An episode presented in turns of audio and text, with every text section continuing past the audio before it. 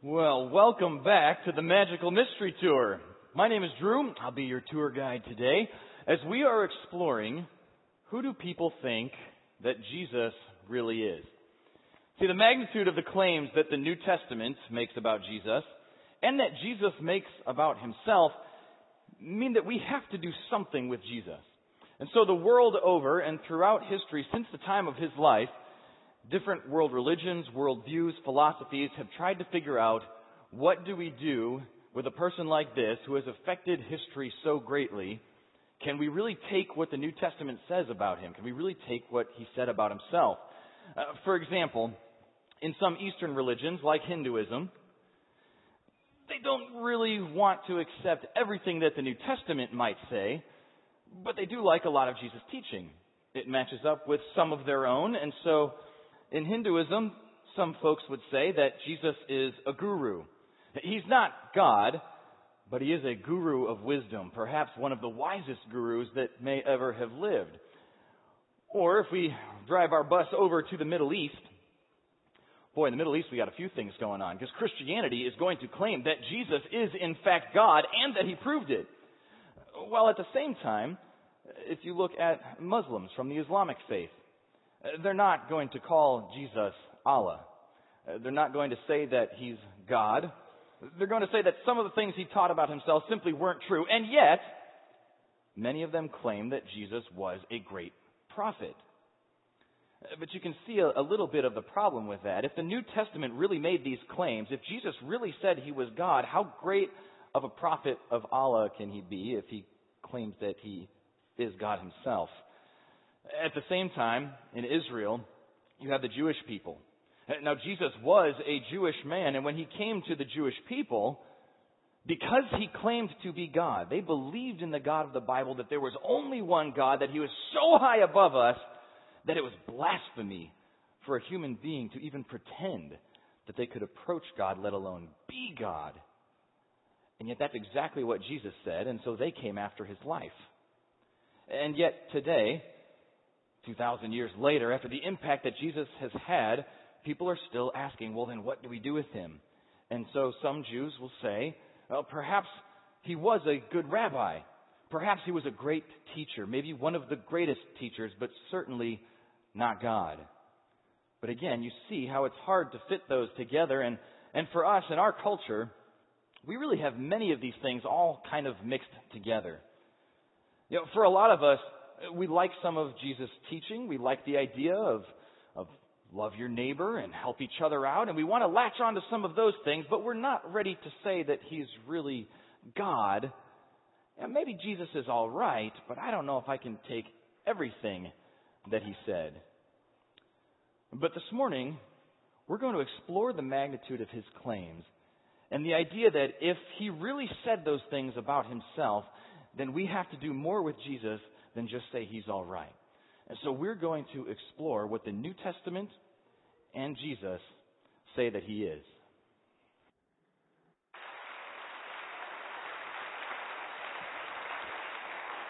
That's awesome, guys. So if we are going to explore who the New Testament and who Jesus say that he is, then right off the top, we want to get some of those claims out in front of us. What did Jesus claim about himself? What does the New Testament claim about him? So first of all, there's a claim that there was this man in Palestine, a human being who claimed to be God. Second, not only that, but there were witnesses, people who lived at the same time who believed and witnessed that they saw him do miracles, that they saw him heal people, that, that he walked on water, that he raised the dead, these kinds of things. Third, he convinced those closest to him that he was in fact God the people who spent every moment of every day in his presence with an opportunity to see any mistake, any trip up that Jesus could have, he convinced those closest to him that he really was God as he said he was. Not only that, but it wasn't just those closest to him. Hundreds of people witnessed his resurrection and claimed to have seen the man Jesus who claimed to be God, who died, also alive again. Enough people that if you lived at the time, it would be easy to refute the claim. Not just hey, I, I got this friend. I, you know, I, I lost his phone number. You can't call him. You can't ask him. But he told me that uh, this thing with Jesus happened. Now, hundreds of people claimed to have seen this. Thousands of people believed in their witness. And ultimately, the fifth thing is that people were willing to die to spread this news about Jesus. The Jesus who claimed that he was God. And so, based on what he claimed, it can't be right to be just all right with Jesus. You see, because if it's true what he claimed, if he really is God and the one who makes us right with God, well, then if it's not true, either it's just a legend, he's a liar, maybe he was crazy, but if it is true, then it changes everything for us. It dramatically affects our lives. Think about it this way. If somebody came to you later this week from the top law firm in all of Cincinnati and told you that, as it turns out, you are actually descended from European royalty, now you'd have to at least consider it, right? I, I know we've all gotten that email, like with the poor English, and oh, we're not listening to that. But consider the source that it comes from. The top law firm, and would they really make that up? I better, I better at least call them back. Or maybe this one. The IRS contacts you. They say you owe $400,000 in back taxes. I don't, I don't think I do. But here's the thing. Because of the magnitude of the claim, it's not enough to doubt if I owe those taxes. I better know for sure whether I do or not. See, based on the magnitude of the claims that Jesus is making, if this is really what he said about himself, then it's not enough for us to doubt if he was God. If he's not, we better know for sure. Or this dramatically affects not only our lives here, but potentially our eternity. Tim Keller tells a story about a time that he was on campus in the 70s, and they would set up different microphones around campus that people could come and have just public debate about things going on politically or things going on in the world around them. And so they would set up a microphone for kind of this open discussion. And behind one of those, one day, he noticed that somebody had set a sign. A big sign, completely black, with the white letters on it that said, The resurrection of Jesus is intellectually credible and existentially satisfying. Basically saying it's true and it's relevant. Keller points out that those are really two tests that any worldview, any religion would have to pass. Because if it's relevant, it, it helps me, it feels good, that the teaching is applicable, I can use that, but it's not true, then it's actually really dangerous, right? That's, that's just a, a placebo. You know, if there's something really that's wrong in the world and we need help with it, and this makes us feel better but isn't really true, then do we really want that? It needs to be true and relevant, and that's what the New Testament and Jesus claim to be. So this morning, I want to look at three reasons why, based on what he claimed, it can't be right to be just all right with Jesus. Looking at the, the idea that he may be a legend, he may be a liar, he may be a lunatic, or he may in fact be Lord. So let's look at reason number one. If we're going to say that Jesus is a legend, then we're saying that legends are just all right with me, but they don't make me right. Then I'm willing to accept Jesus as a legend, but not as the one who makes me right with God. Now, I like legends. Uh, these are great stories. Things like Zorro, Atlantis, Robin Hood, or one of my personal favorites, Paul Bunyan. You know, I, I actually got to meet Paul Bunyan. I was one of the greatest days of my young life. you know, I mean, we know these are legends, right? If you remember Paul Bunyan's story, he had a big blue ox named Babe, and the two of them were so huge that they went marching across the Minnesota wilderness, and their footprints all across Minnesota filled up with water, and that's why it is now known as the land of 10,000 lakes. Well, my family and I vacation to Minnesota every single year. I, I love it up there. We stay on one of those lakes, and so as a kid, I heard this legend, and I was like, Oh, that's how it happened. you know, I just bought it, hook, line, and sinker. Not only that, it was affirmed for me because we went to like this Paul Bunyan theme park where you can meet Paul Bunyan. And so they had what was probably like 50 feet, but it felt like a 500 foot statue of Paul Bunyan. You know, with his red and black plaid shirt, holding a giant axe, big, you know, red hat, and the giant blue ox standing next to him. and, and you get to go up and talk to Paul Bunyan. And so here I am. I don't even know how old I was, but Hi, Paul. and you just, you hear this booming voice come back. You'll have to speak up. I can't hear you all the way up here. I, I still to this day have no idea if that was pre-recorded and he just says that to everybody no matter what they say. but I, I tried to say it louder. I, I tried to talk to him. I thought we were really having a conversation. And I, I'm sorry, but it took me a couple years before, like the second or third time I was there, it kind of hit me like this is a robot with a speaker in his mouth. I am not actually talking to Paul Bunyan, and he is not real. And, and so here's the point.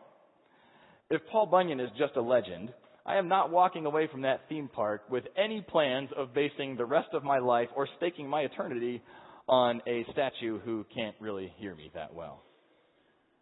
Right? If we're going to say that we like Jesus' teaching, but we think that most of the stuff about him was made up, then we're telling him he's a legend. And, and I don't know about you, but I don't want to base my life, my well being, my family, or even potentially my eternity on something that's made up. See, because that's one of the objections that we often have towards Jesus. You know, that we look at the New Testament and we say, this, this kind of stuff, it, it can't be true, can it? Certainly this is like the telephone game where there was somebody who lived, but as time passed, you know, more and more people started telling more stories, adding more stories, and we don't really know what's true anymore. It's all become legend. But I can give you a few reasons that that doesn't hold water. One of those is that, quite simply, from the time Jesus lived to the time the New Testament was written, there was not enough time for it to become legend. Most of the New Testament was written within about 20 years of when Jesus was alive, some of it within two to three years. The idea being that many of the eyewitnesses were still there and could refute any of these stories. In fact, one answer is given by a scholar named A.N. Sherwin White. And in the interest of avoiding uh, confirmation bias, I think it's important to note that White is not a Christian. But this is what he writes about the potential of Jesus being a legend. It, it says that using the writings of Herodotus, Sherwin White maintained that it takes the passing of at least two generations before myths can develop, be introduced, and remain in the record of a historical figure. The idea being, within two generations, pretty much everybody who was actually there is dead. So if you make up a new story, nobody knows for sure. Uh, but this is what he says. When Sherwin White considers the New Testament Gospels, he says that for the Gospels to be fables, the rate of legendary accumulation would have to have been unbelievable. Not unlikely, but literally unbelievable because they were written so close to the time that Jesus lived by eyewitnesses that if they weren't true, nobody would have passed them on. That's why normally you wait till eyewitnesses are dead. Not only was there not enough time, but the New Testament is also not the right genre for Jesus to be legend. What I mean by that is that the Bible does not claim to be written as legend, it claims to be written as history. And so one of the things that we discover is that when we think of legends, when we think of fiction, when we look at the New Testament, there are too many people, places, names, details in stories that wouldn't have been included unless it was written as a historical document. C.S. Lewis, who is not only an author but a literary scholar, points out that what we think of as the modern novel didn't really exist until the 1800s. So when we read stories about Jesus in the New Testament, you know, and it tells us which part of a man's hand was hurt, which which part of that was healed, where it tells us that as a woman who was caught in adultery approached him, he was drawing in the dirt. never tells us what he drew or why it was there, but it gives us that detail. That would not have existed in fiction of the time. Now, now we're used to that. You know, the fiction that we read today is called realistic fiction, realistic novel, where there's, there's all kinds of details. The man came to the door. He turned the handle slowly, and he opened it just a crack as he waited to see if there was a light coming from within. This detail has nothing to do with really the plot, it just fleshes out the story. But at the time that the New Testament was written, those kinds of details were only included in history.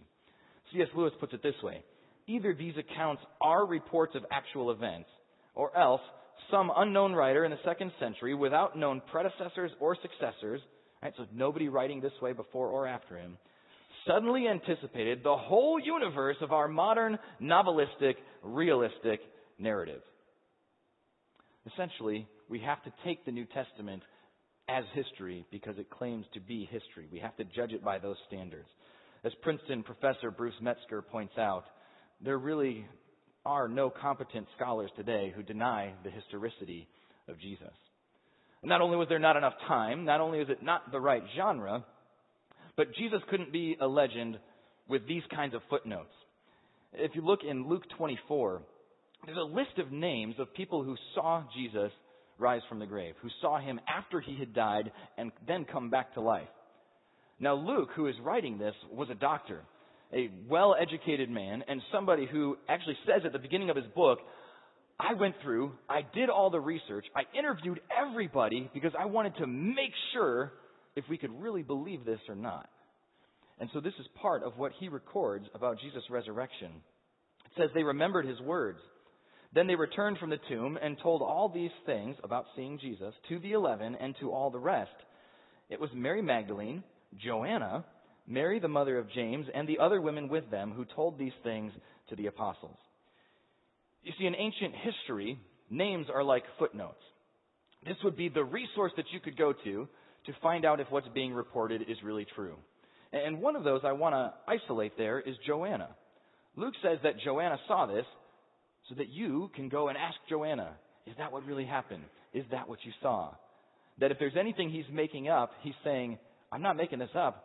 You can ask Joanna herself. And again, this isn't just some random buddy of Luke's that none of us will ever find. In fact, Joanna was the wife of King Herod's chief financial officer, Chuza.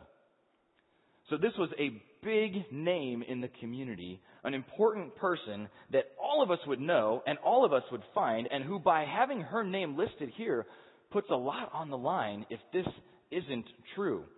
It would be like citing Warren Buffett's wife. It would be pretty easy to track Warren down, to track his wife down, to find out if they really saw something like this.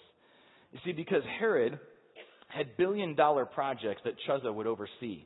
Some of his palaces were, were the most magnificent things built in ancient history. And just one of them, for example, uh, the Herodium, is one that was built, but they wanted it on a mountain, and there was no mountain, so they literally built a man made mountain to put his palace on top. A billion dollar project by today's standards, and Chuza would have overseen that, and Joanna, his wife, was a witness to the resurrection of Jesus. These kinds of footnotes give credibility to the fact that Jesus was not a legend. Some others appear in the book of Acts and the book of John. In, in the book of Acts, Paul is speaking to a couple of people who would be essentially like Supreme Court justices today. And he says, I'm not mad. I'm not crazy, most noble Festus. Festus being one of these prominent figures. But I speak the words of truth and reason, for the king before whom I also speak freely knows these things. For I am convinced that none of these things escapes his attention, since this thing was not done in a corner. His point there is that everybody had heard about what happened.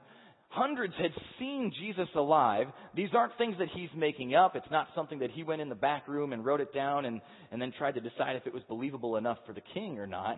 He's standing before the king saying, You already know this. You've already heard these things. And so, Festus, your friend who, who may not believe me, I got to tell you, Festus, I'm not crazy. The king saw this too. Or in the book of John, it mentions two men, Joseph of Arimathea and Nicodemus. It says, After this, Joseph of Arimathea, being a disciple of Jesus, but secretly for fear of the Jews, asked Pilate that he might take away the body of Jesus, and Pilate gave him permission. So he came and took the body of Jesus. And Nicodemus, who at first came to Jesus by night, also came, bringing a mixture of myrrh and aloes, about a hundred pounds. Now, what's really interesting about these two men, about Joseph and Nicodemus, is it tells us here that, that Joseph came secretly because he had a fear of the Jews. It, it tells us that Nicodemus first came to Jesus by night. And for whatever their reasons were, it may have been that that they feared repercussions if people found out that they bought into who Jesus was. They needed to explore a little bit more first. But now, here they are. For all the world to see their names as footnotes in history, that they became so convinced that this man, this Jewish man that they met, whose teaching they heard, really was God. that they were willing to risk everything. See, Joseph of, of Arimathea was a wealthy man. Other historical notes tell us that within his own financial estate, he could probably have sustained the city of Jerusalem by himself for 10 years. Nicodemus, in a similar way, was one of the greatest teachers that Israel had, and he did essentially lose everything because of his decision to follow Jesus, because he believed that Jesus really was who he claimed to be. Think about it this way if Jesus was a legend, too many of these people would have been able to say, that didn't really happen. Uh, I don't believe in him. I don't know why he put my name in there. I never saw that. I didn't take the body. I didn't see him alive. Right? But if it's true, then they would tell people and people could ask them questions. So think, for example, if, if I stood before you this morning and I said to you, Oh, I remember when the Berlin Wall came down. You remember that? You know, there was so much division between the country of Germany that, that finally, by an act of God, a tornado came through and tore down the wall, reuniting the nation and bringing peace to the land. Every one of you in the room would be like, no, no, it didn't. oh, oh, that's not what I meant. I meant um, aliens. The, the, good and wise aliens came from outer space to teach us peace and love, and they tore down the wall with their laser beams and rockets. Uh, that would not become legend at all. You would either think, I have a terrible sense of humor, or I'm a little bit crazy. right? You wouldn't listen, and nobody would, because that was only 30 years ago. I remember watching that on TV. I know how it happened, and so do you. It, it wouldn't become legend because there would be too many of us who could refute the claim.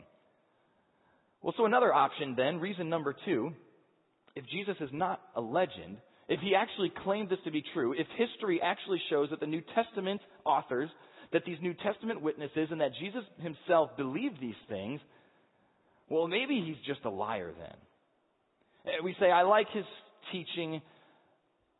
I don't think he was true about these other things, even if he did say them. So I, I guess liars are just all right with me, but they can't make me right. You see, that already sounds like it's falling apart, but, but here's part of why. Because the ethic that Jesus had in his life and the ethic that he taught are too high of an ethic for Jesus to be a liar. In fact, many times, you know, we find ourselves critiquing Christianity. We find ourselves critiquing Christians because they just can't live up to the ethic that Jesus himself taught. And many times we find ourselves critiquing the church because it just doesn't quite accomplish everything uh, that Jesus seemed to be teaching. And yet, for a lot of us, for many of us, we kind of like Jesus himself.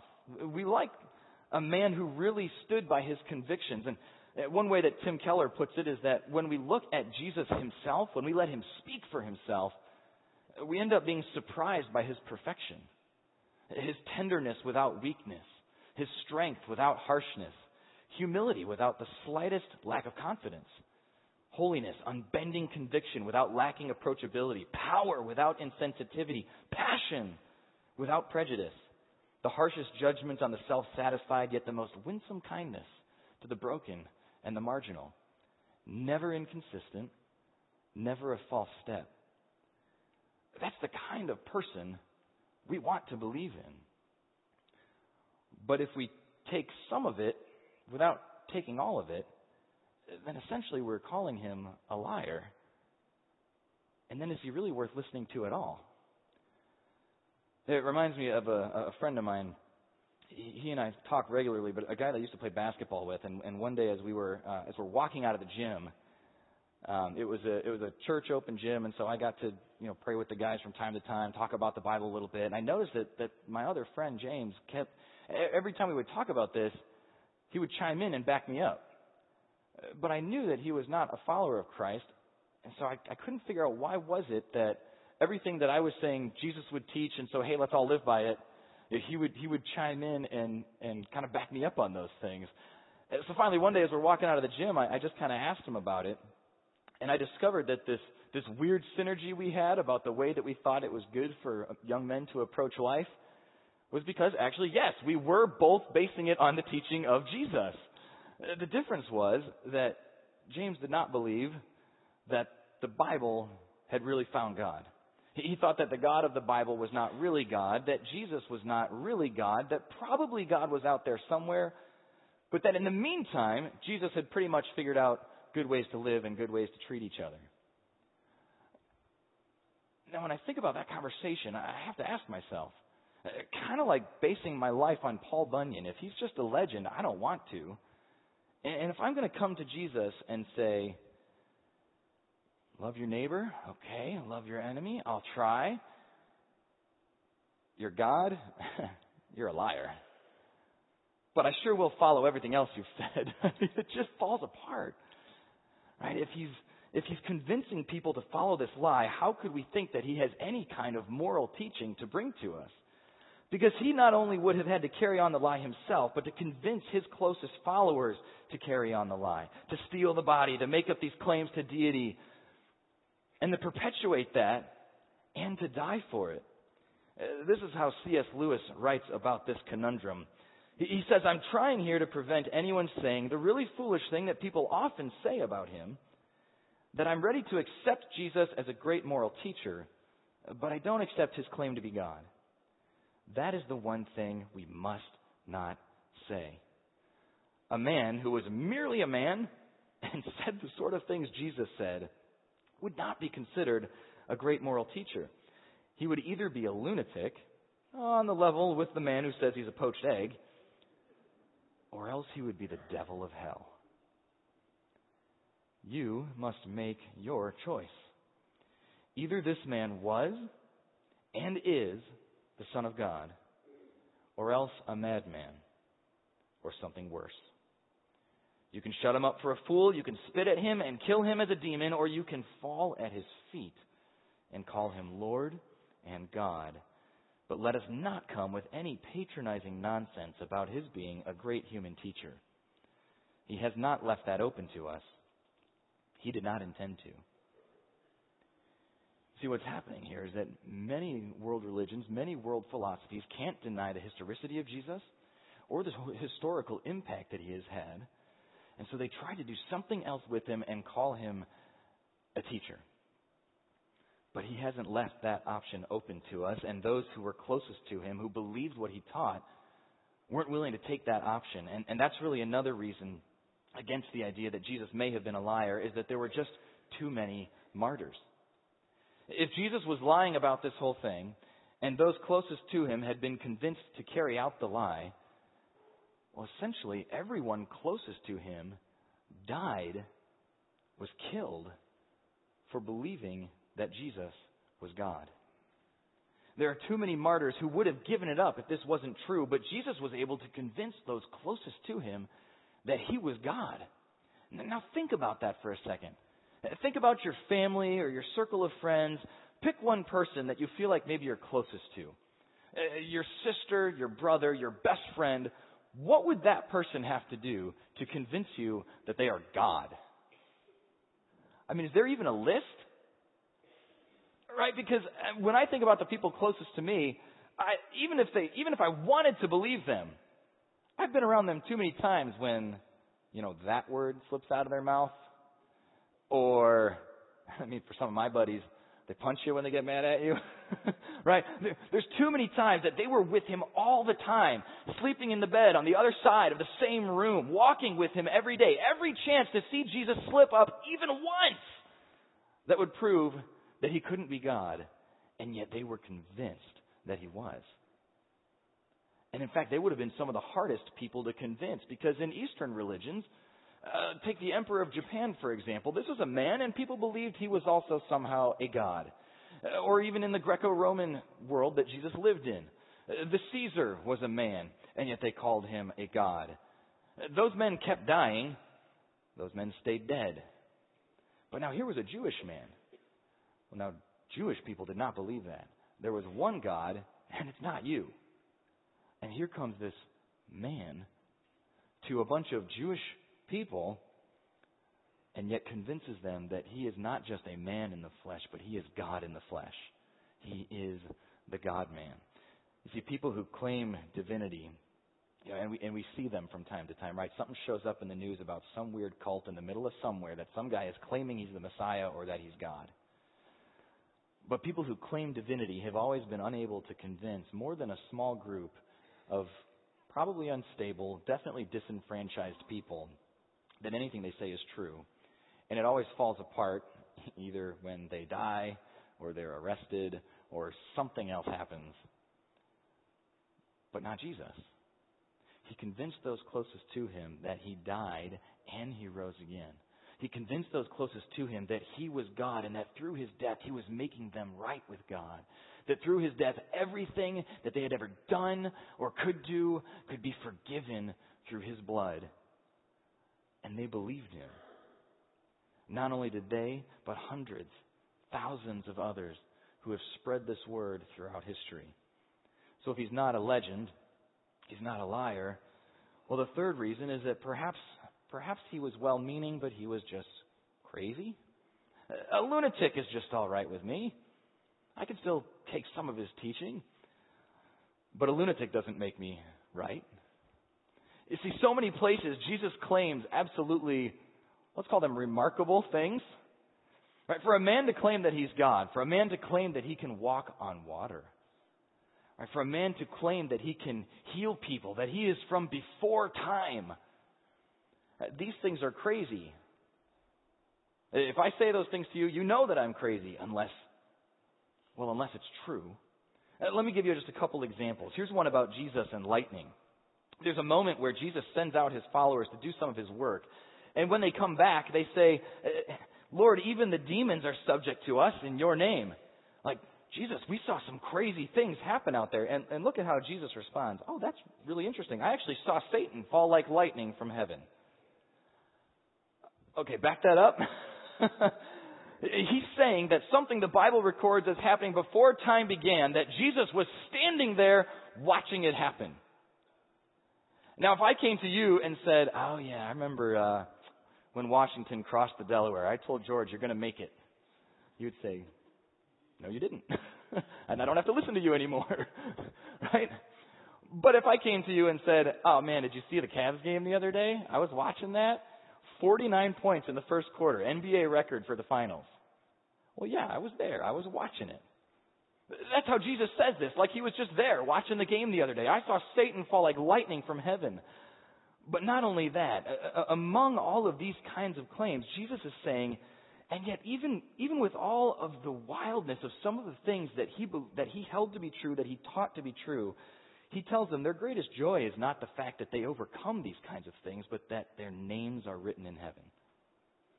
Because if he is God, if He makes us right with God, then the greatest gift that He gives us is not only the best of the life that we have now, but an eternal life with Him. Because ultimately, Jesus claimed to be Lord. If you look at John chapter 8, the Jewish people are coming against him, seeing him as an enemy. And, and, this is what it says The Jews said to him, We were not born of fornication implying that he was because uh, they thought that he was born out of wedlock from Mary. They say, We have one Father, God. Now we know that you have a demon. All right, so they're calling him crazy. Abraham is dead and the prophets, and you say, If anyone keeps my word, he shall never taste death? Are you greater than our father Abraham, who is dead? Look how Jesus answered. Your father Abraham rejoiced to see my day and he saw it and was glad. Then the Jews said to him, You're not even 50 years old yet. And have you seen Abraham? Now, watch what Jesus says. Most assuredly. So, whatever else happens after this, let no one confuse you. Let no one trick you. Let nobody say that this was made up later. I'm telling you right now so you can know for certain what I am claiming to be true. Most assuredly, I say to you, before Abraham was, I am. You'll notice that's in all capitals. The reason for that is because the name that God gave his people in the Old Testament is Yahweh which means I am. they would have recognized this right away. But the Jewish people were so careful with God's name that they actually made up a variation of it to use in common speech. Uh, they would call him Jehovah. The consonants from Yahweh with the vowels from another name, Adonai. They would combine the two rather than saying the name of God straight out. Same thing when they were writing it down. If they had to write the name of God, they would skip the vowels and they would use a completely different pen because this name is so holy that we can't write common words with the same word, pen that we write the name of God. And yet here stands this man in front of them and he says, I am. I am God. I am the one who was before Abraham, who was before time. I am the spark that set the universe in motion. I am. That is why, based on what he claimed, it can't be right to be just all right with Jesus. You see, the magnitude of the claim means we can't afford to doubt if that's true. We have to be willing to explore this claim to find out for sure, most assuredly, that Jesus is who he says he is. Because we really only have a couple of options. Either we fear him and reject him as a crazy zealot, or we love him and respect him as Lord. So let's go back to that song for a minute. That Jesus is just all right with me. It's catchy, it's groovy, I kind of like it. I think the Doobie Brothers version is, is the only one that I knew. But it actually wasn't written by the Doobie Brothers. In fact, it was recorded by the Byrds before that on their album Ballad of Easy Rider. But it wasn't actually written by the Byrds either. And so I was discovering some of its history this week. It was actually written by a man named Arthur Reid Reynolds. And when he wrote it, he wrote it to be a song of worship. In fact, he was trying to use the vernacular of the day when saying all right really meant something like spectacular. Right? So I'll do my best take at this. But something along the lines of, you know that Jesus? Man, he is just all right. Okay? All right, that's, that is the best that I can do, and we're not going to do that again. but he recorded it with the Art Reynolds singers. Any Art Reynolds singers fans out here?